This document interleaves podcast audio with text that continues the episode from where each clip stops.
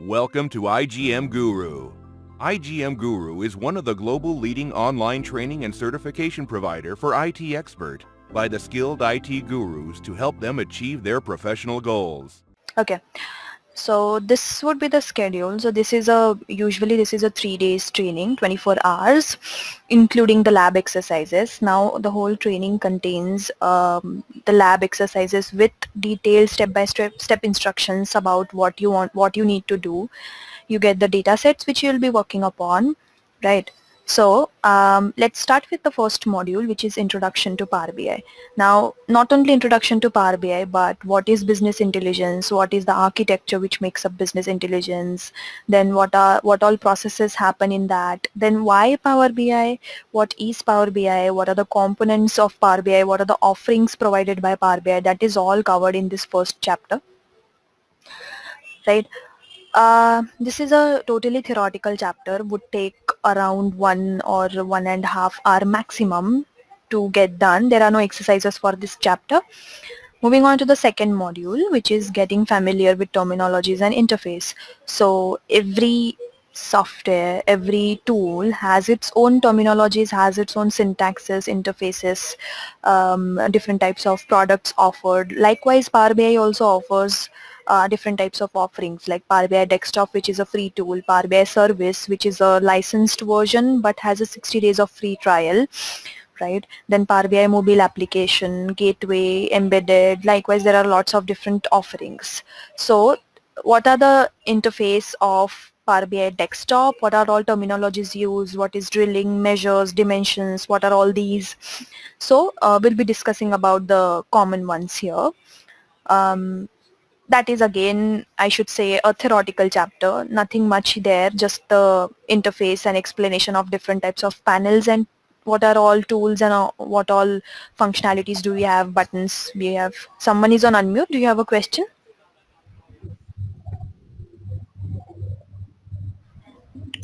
Right now no Ashwari. Uh, okay. I think someone just joined in Uh, yeah. I think Ranjit, can you mute yourself? Yeah, sure, sure. Yeah. Thank you. Okay. Getting back, so that is all about second chapter, getting familiar with the terminologies and interface. Then again this is a schedule this is a default schedule created. So to complete the first two chapters it usually takes half a day. So again lunch break. Uh, moving on third chapter is connecting to data sources. Now power bi or any of the bi tool is all about getting data and then working upon that data right? So what all data sources can we connect to from Power BI, we'll be talking about that. Then slowly we'll get into what data set we will be using. So uh, we'll be using healthcare data set here, right? So going through what all tables do we have, where is the data stored, in Excel, in CSV, in Access database, what all data, uh, what all databases can we connect to. Um, all of these discussions would happen in the third chapter and we'll be learning how to import data in Power BI uh, using different connectors. Now this is a uh, chapter which has lab exercises. So you all get the data set and you can work upon that data set. All the steps have been given. You can follow them and you, you can see how to import data in Power BI. Now other than basic connectors, we also see how to import data from a Google Drive using a small R script and a small code snippet, how to do that, then uh, how to get data from a web page. So if you have a website or something and you want to get data from that website or web page and start working upon it, how to do that, we'll be learning that as well. Going on to fourth chapter, which is data modeling. Now after importing or after connecting to data in Power BI, the next step is data modeling, which is a very crucial step in any kind of BI application, right? Unless the data model is not good, you won't get the proper values because how you relate two tables, how you create relationship, what is the cardinality, is it one to many, many to many, how many relationships are there, at which level the relationship is created, is it at uh, the table level or aggregated level that all is covered in your fourth chapter. So how to create relationships how to automatically detect relationships in Power BI how does it do it how to switch on and off that particular functionality that is all covered in your fourth chapter right? So that is all about day one um, if we go through the schedule, schedule here, then day two, fifth chapter is using DAX. Now this is very lengthy chapter. DAX is nothing but a data analysis expression language, which is a functional language.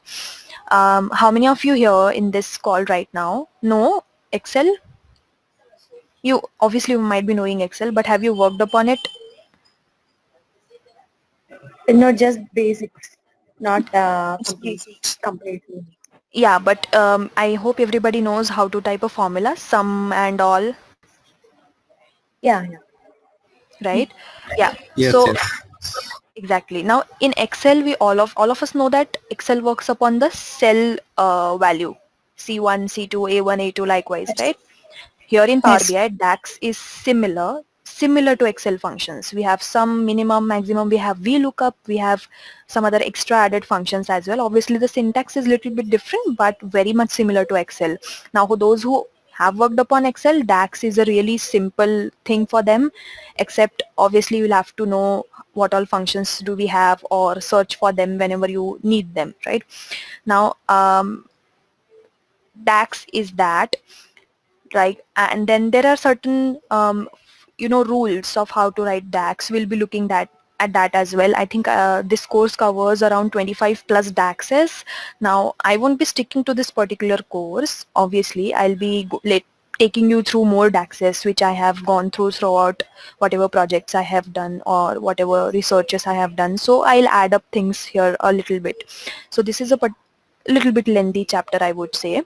Um, moves around to two and two to two and a half hours and there is a lengthy lab exercise as well after this chapter right? So that is nothing but dax now why do we use dax we use dax in power bi to create new columns if we want uh, to create new measures. Measures are nothing but calculations done upon a numeric column. So if we have a unit price column and i want to find out what is the total unit price. So sum of that unit price column. Now here in power bi functions work upon column context, not cell context. So it takes up the whole column value, right?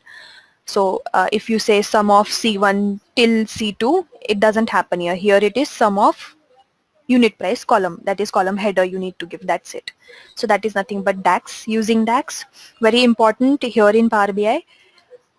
Again, um, here it is not given, but before data modeling, while we connect to data sources, there is one more thing we need to do that is data transformations. Now it might happen that your data is clean, but not optimized according to your requirements, right?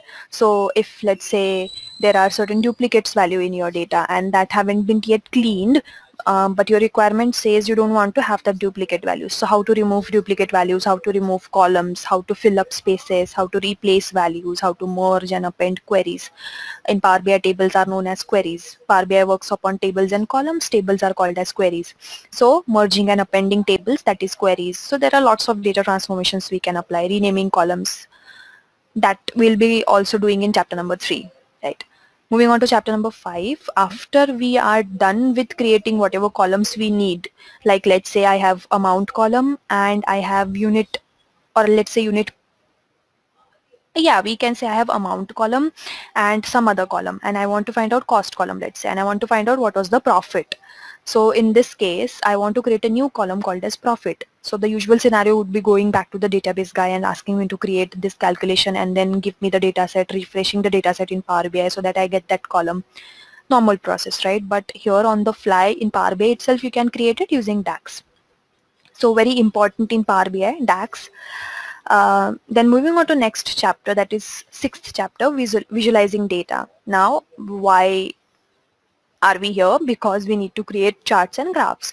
Now, BI is all about collection of processes, collection of different types of tools, softwares, uh, which, you know, converts your data in easily consumable patterns, that is charts, graphs, visualizations. So, how to create different types of visualizations in Power BI, default visualizations, how can we download certain interactive and more fun to create visualizations from Marketplace, um, how to use them, formatting visualizations, um, um, all of those best practices we'll be learning in chapter number six. Again, a lengthy chapter. Right. Then moving on to chapter number seven, interactivity and analytics. Now, just throwing a report which is which does nothing but just shows you the charts and graphs is not very um, attractive, I should say, or impressive. So adding interactivity and analytics to it that is maybe if let's say you have a bar chart and you have a pie chart and in your bar chart there is uh, let's say monthly revenue shown and in your pie chart category wise revenue is shown now whenever you select a category in your pie chart a data point a particular slice of that pie if you click on that this bar chart should show you data only for that particular category. Let's say books are sold in my uh, store. So that is one category in my data. If i click on books the bar chart should show monthly revenue for books category. This is nothing but interactivity. A particular visual is targeting another visual. How to add slicers, how to add filters, how to do sorting, how to um, create groups, how to create hierarchies, drilling functionality, drill through functionality. There are lots of things in interactive analytics we can do. So how to do that? We'll be seeing that in chapter number 7. Uh, Moving on to chapter number 8, publishing to Power BI service. Now there is a prerequisite here that you need to have a organizational domain email ID. Public domain, Gmail, Yahoo, these all domains doesn't work in Power BI service. You cannot create a service account. If um, nowadays if you have a Microsoft 365 suite in your system and you have a organizational domain ID, you don't even need to create a Power BI service account. It automatically is um, comes with the toolkit right? So when you create a report obviously you won't be creating that that for your consumption. You will be creating that so that users clients or any other um, upper hierarchy should see them. So how to share that report? By publishing it to Power BI service. You get the options to share the report from service account. That's why if you create a report in desktop you need to publish it to service account. So how to do that? Publishing then how is Power BI service interface, then what are options, what all options do we have there, sharing options, different types of sharing options, all that we'll be seeing in chapter number 8, right? Then chapter number 9, setting gateway for auto refresh. Let's say your data is being refreshed three times a week and three times a day in three times a week. So on Monday maybe three times the data gets refreshed, Wednesday three times it gets refreshed, Friday it gets refreshed three times. Now this is a tedious task for a developer to do. Refresh data again and again manually. So how to automatically set up a timing? Maybe you can set up a timing that okay on Monday at 1 o'clock my data should get refreshed. At uh, let's say 5.30 my data should get refreshed. And at midnight 12 my data should get refreshed. So it will automatically connect to the data source and refresh. How to do that? We'll be learning that in chapter number 9 creating dashboards. Why do we create dashboards um, and how to create them? We'll be learning that in chapter number 10 and then chapter number 11 roles and permissions. So this is nothing but a row level security a data security. Whenever let's say I have a northern region manager and I have a southern region manager.